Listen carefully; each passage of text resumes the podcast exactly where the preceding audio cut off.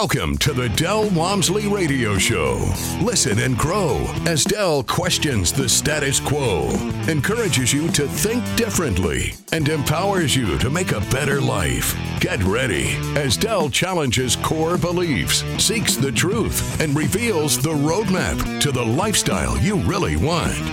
And now, your host, multi-millionaire, national award-winning investor, CEO and founder of Lifestyles Unlimited, Del Walmsley. Welcome to the Del Walmsley Radio Show, where the hype ends and the help begins. I'm your host, Del Walmsley, and as always, we're working on your financial freedom. Today, my friends, on Tell Del Tuesday, we have an individual that fills one of the many different types of gaps I like to get out there and share with you. This is the individual, quote unquote, that, like many of you, come to lifestyles who have done something in corporate America very successfully for very many years. And the company, you know, appreciates you to the point that they give you a job, keep paying you. But somewhere there becomes a mental disconnect between the fact that the company keeps getting richer, the guy who owns the company keeps getting richer, and you just do a little bit better, maybe raise, maybe not, uh, over a period of time. You never really get anywhere. And somewhere along the line, in every one of us that have been in that scenario, this little burn in your gut starts to occur. And you go, you look up and you see what these guys are making, but you know that you are facilitating uh, some very large portion of that that's happening for them. And if you have any entrepreneurial spirit at all, it's digging away at your stomach saying, I got to get out there and do it myself. And this is one of those individuals that did that, fits that model, and has been around since 2017 doing it. And I'm really happy to have him here for multiple times he's been on the show, Mr. Robert Tinning. Robert, welcome to the show. Del, always great to be back. Thanks for having me on. How many times have you been on now, Robert? Uh, four or five, I believe. Wow, aren't you getting tired of coming on? you know what? I love sharing the story and hopefully getting some other people off of uh, the fence. So no, I, I enjoy it. Well, you've got that that perfect corporate America story, even to one degree more. I mean, uh, the John Ridgway story was the first one I broke, where somebody was a executive vice president of the second largest real estate company, property management company in the country. And he came in finally, but it took me five years to beat him into coming in.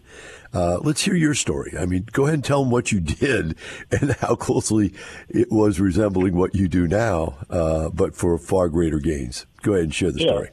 And I always have to give uh, John Ridgway credit because he's the one that did that for me. Kept trying probably closer to 10 years to get me to do it. But, you know, I worked my way up the corporate ladder, graduated from school, and just worked hard, put my nose down. Got up to running large property management companies, up to 26,000 units, and thought I was all that. And I was president of all the apartment associations, National Apartment Association, board of directors. I mean, it was just like, I, I'm something.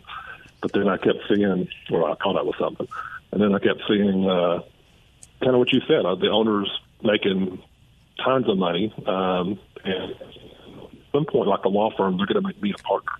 And I hung on to that forever. Being a slow learner, it took me a long time to realize that doesn't happen in our industry. Um, and you know, you'd work really hard, you'd work really great, and, and make the company a ton of money, and they'd sell your portfolio and say, "Gosh, Robert, you did a great job for us. We appreciate you, but uh, we don't have a position anymore because now we're just going to be on the coast. So thanks so much. So then you're out of work until you find your next job. You're burning through your savings, and then you reboot and you start over and say, this time will be different. Well, you know, you keep going through that cycle enough times, and you have John Ridgway in your ear going, what are you going to live on when you retire? And you're like, well, your 401k. And goes, yeah, that's really doing well for you, isn't it? And anyway, I'm a slow learner, and I finally in 17 thought, okay, I got to check this out. And I just wish I'd done it like everybody says years before. So you've got all this knowledge. You know everything there is to know about how to manage properties. Didn't own one yet. When you came to the two day and you saw people that had, let's say, half of the operational knowledge that you have, um, teaching how to become an entrepreneur in the same business you're in, what was the point where you said, "Wow, I get it"? What what what took you across the line? And by the way, was it insulting that people that had half your knowledge were teaching? No, not at all. I was really impressed with uh, Lifestyle's level of education um, that they offer for everybody. And then, how the, the the analogy I use is like you wouldn't see a guy from Ford sitting down and talking with a guy from GM and sharing gosh, what do you do when this happens? Well, in lifestyles, you have that with all the other investors and all the other leads that share. You can bounce ideas off of. It's just a really great, nurturing environment where you make great friends. But I'll be honest, I was still reluctant because I'm so hardwired into that W two America thinking that I didn't have that entrepreneurial spirit in the sense that it just scared me to death to make that plunge and leave my high paying corporate job and think, gosh, what if this doesn't work? I mean, so I was really scared to do it, even with seeing John Ridgway and so many other people be successful. But, you know, I finally took the plunge, joined. We bought a 120 unit deal right out of the bat um, and managed it ourselves. And it's just been amazing ever since what finally kicked you over? I mean, John beat on you for 10 years. I remember him telling me I'm working on this guy.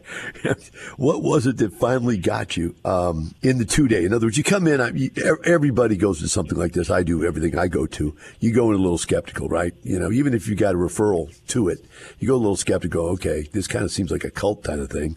Uh, tell me now what changed in your mind during that two day that said, okay, yeah, this is this get I get it, this works. Um, one was because I tried to do it on my own before. Um, you know, I was a PAC chairman for the National Apartment Association and raised millions of dollars. I'm like, oh, I can do this. Well, quickly I learned that like even my family, much less my friends, would see me walking in a room and would turn away like, oh crud, Robert's going to ask for money again.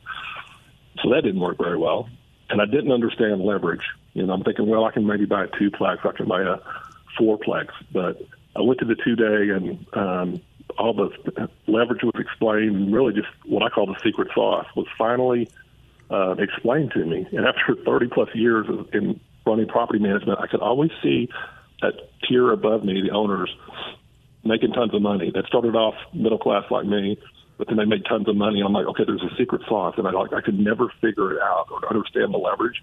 Lifestyles in the two day explained it to me, and it's like light bulb moment. Finally, I went, I can't believe I didn't see this before. So that for me was the moment where I'm like, why why am I not doing this for myself? Yeah, I'll tell you a funny story, Robert. Since you've been on so many times, we, we'll throw a little spice into this thing.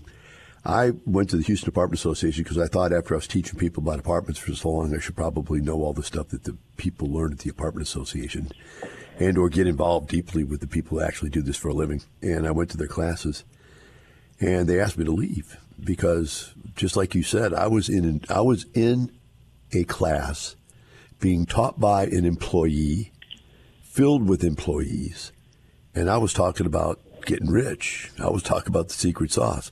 And they did not like that at all. The right hand does not want the left hand to know what's going on. And can you explain just briefly, to the best of your ability, where that line is? I mean, you guys, I, I, my wife is out of the industry, okay? So, I mean, she sees this whole thing completely differently than I do. She is deep into budgets and details and this and that and, you know, the war, but she has a very difficult time grasping the big picture. Can you share with it what did they not tell you? That you fought for NOI or you didn't fight for NOI, but they never told you what NOI really meant to the value of the asset. Where, where's the break off there? Yeah, I think the the last part is it is that I didn't really understand the impact. Um, I mean, I had a portfolio of early in my career back in the I guess late '80s, early '90s, where we increased on the seven or nine properties. We increased the NOI on every property over 30% a year, three years in a row depending on where the cap rates fell during that time, which way back then they didn't move as much as they've moved recently, you made them 100, 200, 300% returns, Robert. Did you realize that? No, and I got, um, I mean, I knew I was doing well, and I got a letter from the owner saying um, this was like during the 88 era, right after 86 tax reform, or what we called tax reform, which crashed real estate. But I got a letter from the owner saying, You're the only region only portfolio in the country or a company that's making money right now. Thank you so much. Um, keep up the good work. That's what I got. and I kept I kept that letter for like 20 years. And actually, you know, when we moved about three years ago, I came across that letter. and I'm like, why am I holding on to this? Um, but that was like a prized possession. I mean, that's how naive I was about the power of real estate. It's a good one. I call that the attaboy letter. exactly. Attaboy, Robert. that's right. Oh, that's great. So now I'm going to ask you the tough question, okay? Because I've been through it, and I'm sure most all of us have been through it. But I've I've had the benefit, Robert, of being out here watching, you know, 50,000 clients over 33 years try to figure this out. You come out of that scenario where you didn't you now realize they weren't telling you everything. And you get to the other side of that, and now you're the owner. Here's where it gets tough. Got to be careful, especially since you may have people listening. Um, I've seen owners go ahead and try to tell their their employees how beneficial it is and get them excited about what that NOI change will do. And they figure if they educate them and make them smart, and the left hand does know what the right hand's doing, uh, that that was they thought that was the way to go. In fact, some of them even tried to say, "I'll make you a partner in the deal." And in every situation like that, I've seen that that massively failed because either the good people run off and do it themselves or the bad people go, I want higher pay because I now realize how much money I'm making you. How do you deal with that?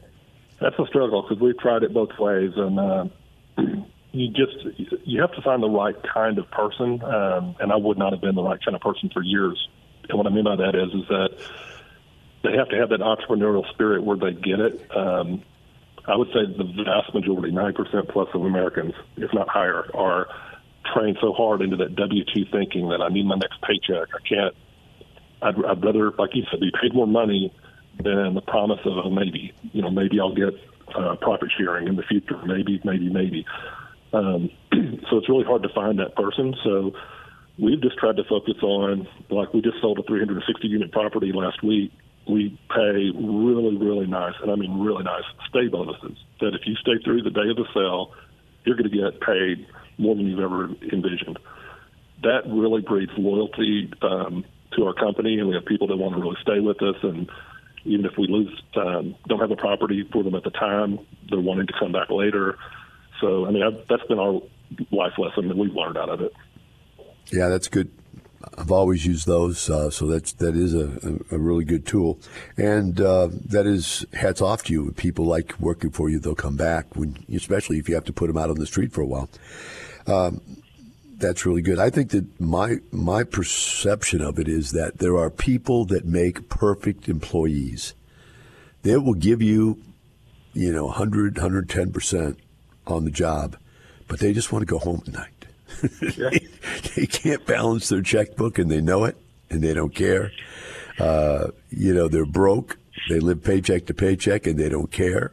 Uh, their life is a shambles. They're not organized at all.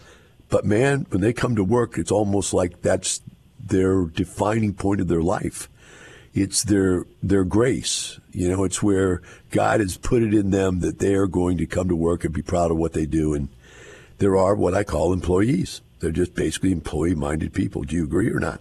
Yeah, and this is going to probably, in this day and age, sound extremely sexist. And if it is, I apologize. But I know so many men value their self worth on their job. And if you lose your job, it's like suddenly I'm worthless. I mean, we put so much weight into our our career. Um, what position do I have? Do I have my job? Does my boss like me?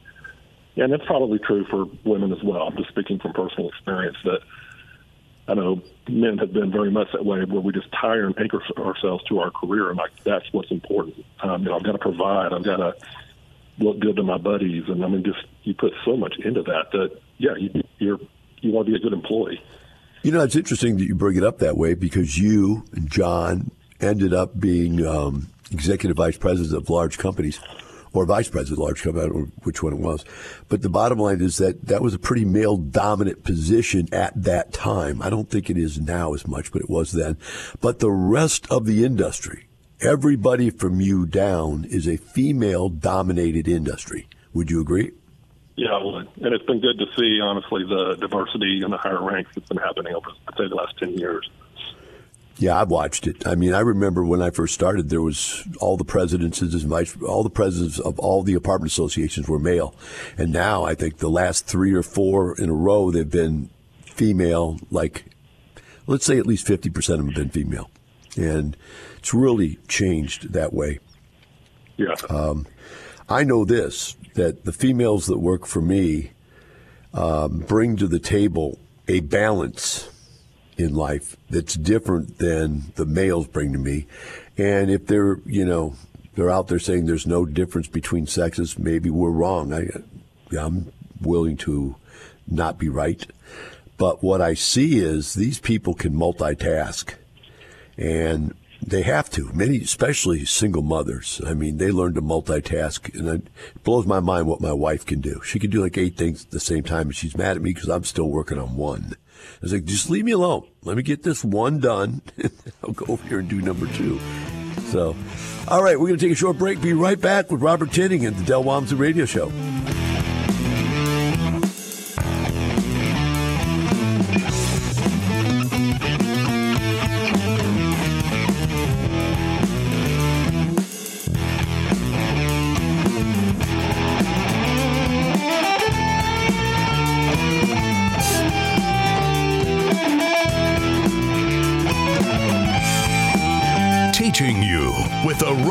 To creating the lifestyle you really want. Keep listening. The Del Walmsley Radio Show returns in moments. I was at a seminar one time and a guy was sitting up there and he was saying, What you really need is you need the young, aggressive entrepreneur people to go out there and take that money and invest it with them. I walked up to the front of the stage and I said, Hey, I'm that guy you're talking about that should be mentoring these people on how to do this.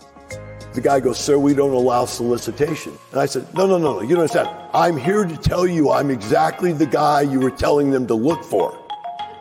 And I'm willing to help them for nothing. And the guy goes, If you don't stop soliciting, I'm going to have to have security come and get you. And I said, I can see you're a scam.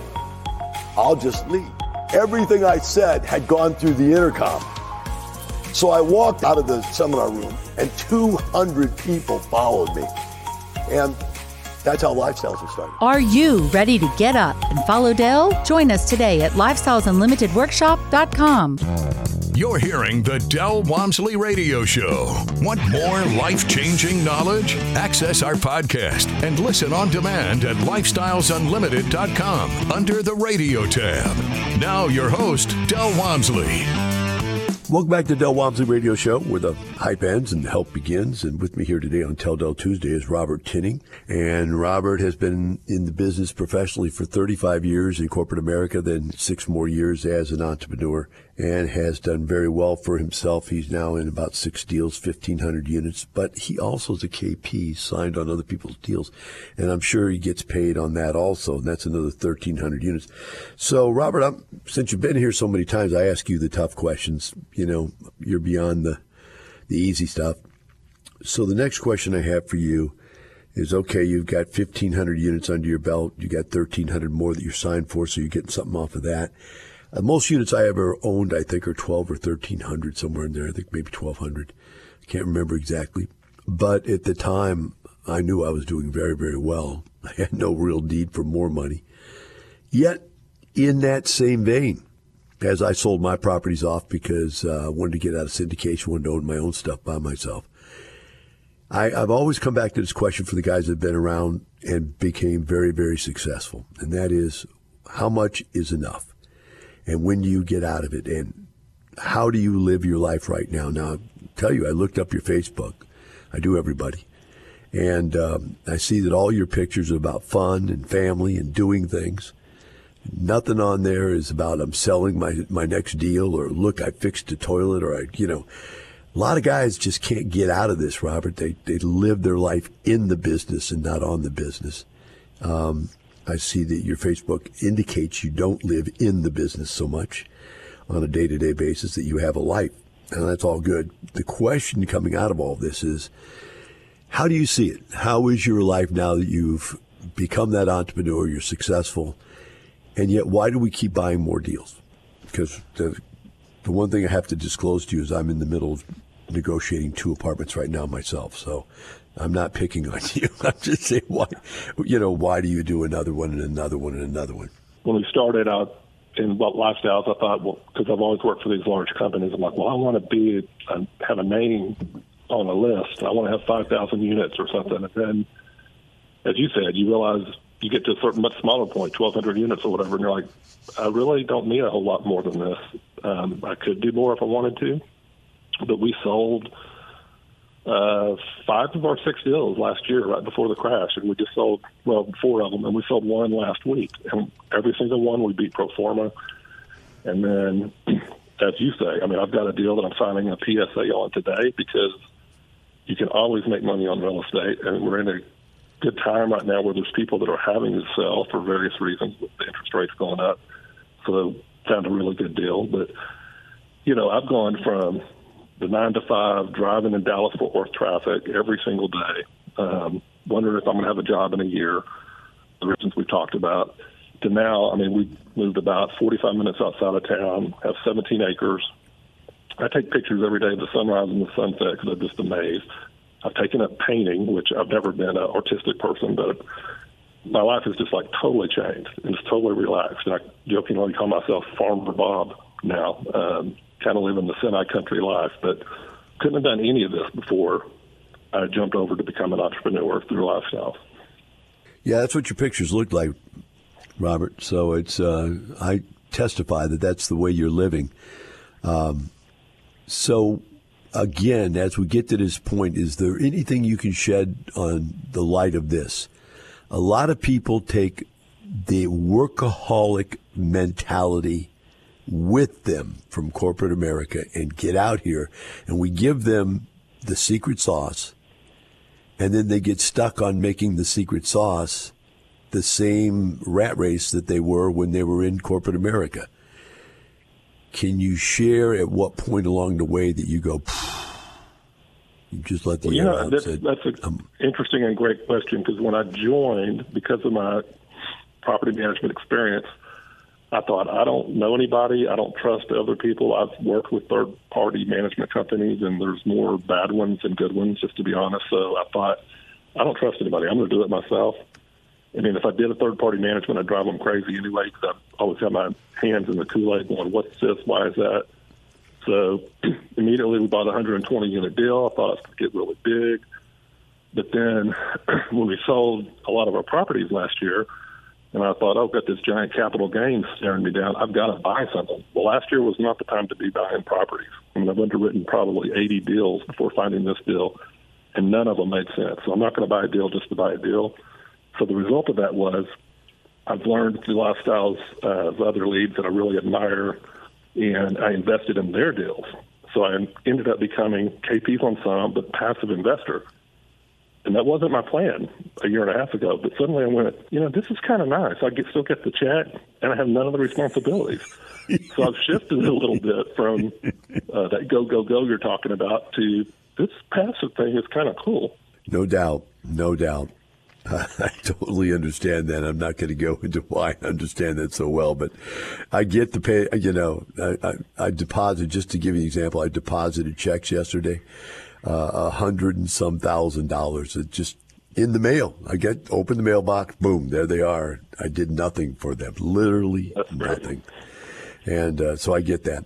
But at the same token, why are you out there buying two more, Del? Because at one point when the income becomes so large you need more depreciation to write off against it so you don't pay taxes on that income. And you right. can say, hey, I don't care. I'm past that. Who cares about paying taxes? You know, give me another million. I'll give you another 400,000, right? I don't care. Just give me the million so I can make the 600 after taxes. But to me, uh, I've always been, okay, I, I get that. I'll be willing to pay the 400,000 but if I could go buy something else and it will cover and get rid of that 400,000, I don't have to pay taxes on.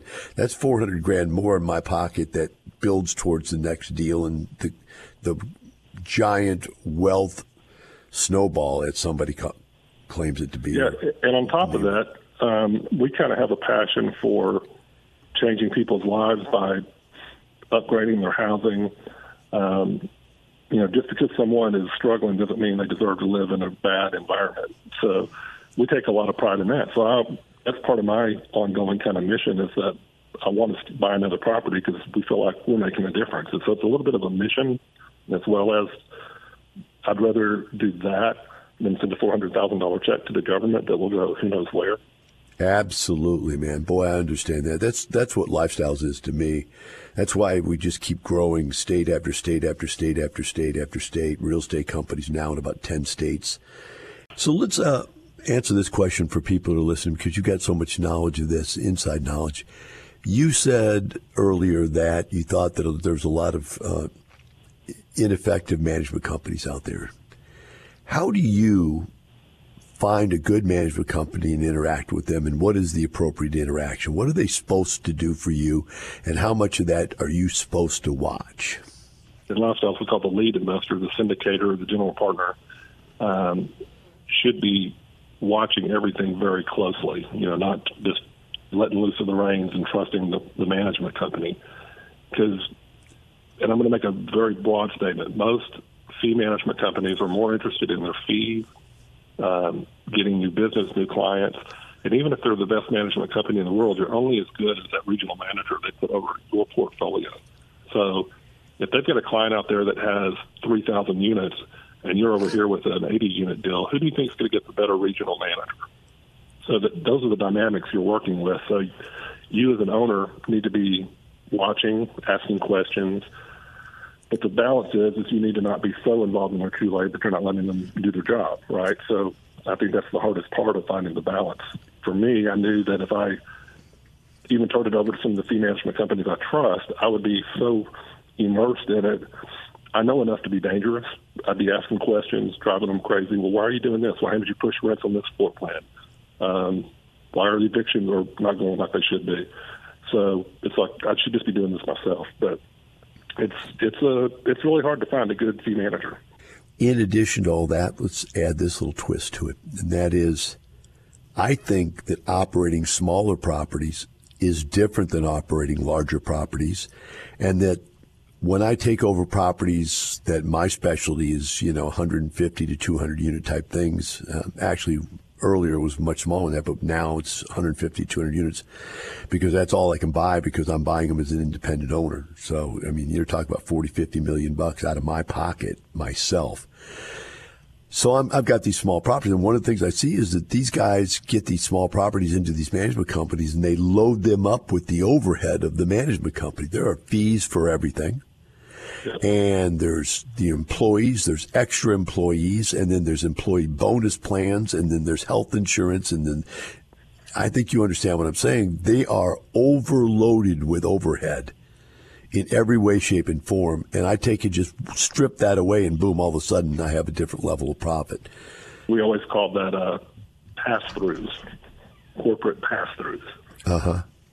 Which was a nice way of saying we're charging you for stuff that really should possibly be corporate expenses, but we'll let you pay it until you say no. Yeah. until you say no. That's great. Because I don't think most people, especially a beginner, has the ability to go to somebody that's got the experience and say, no, that's not that's not what we're going to do. And they say, well, that's just standard industry standard. You just that's what everybody does, right? right. So that's the hard part right there. And so that's why we teach people to operate them themselves first so you understand what can and can't be done. You need to know what you're doing. Um, you can't just be trusting others. I mean, we're still raising rents on our deals, even though the property down the street is offering six weeks to two months free. Um, you know, operations is critical during these times. Honestly, in the last six years or so, anybody could look good. But when you're in these down cycles, operations is critical. Absolutely. Absolutely. Well, Robert, it's really been a pleasure to have you on again. It always is. And uh, if you're out there doing new deals, uh, success, hope you wish you great success and that you can grab some of these po- or these opportunities that are occurring now that uh, the market is changing. For the rest of you out there, remember this. For Robert, myself, and everybody else in this world, it really should be not the money, but the lifestyle. Have a wonderful day. We'll see you in the future.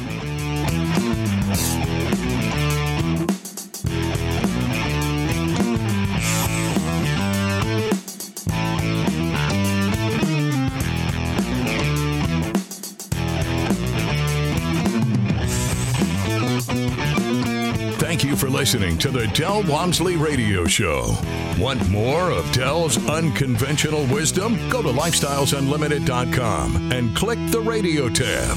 Listen to past shows, hear podcasts on demand, and find out how you can change your life today. The Del Walmsley Radio Show is part of the Lifestyles Unlimited Radio Network. The information and opinions you hear on the Del Walmsley radio show are those of the host, Del Walmsley, his guests, and his callers, and do not necessarily reflect the opinions of this station, its affiliates, its management, or advertisers. The Del Walmsley show is for entertainment purposes only. Please consult a professional regarding your personal investment needs. Nothing presented on the Del Walmsley show constitutes an endorsement, recommendation, offer, or solicitation to buy or sell any product or security.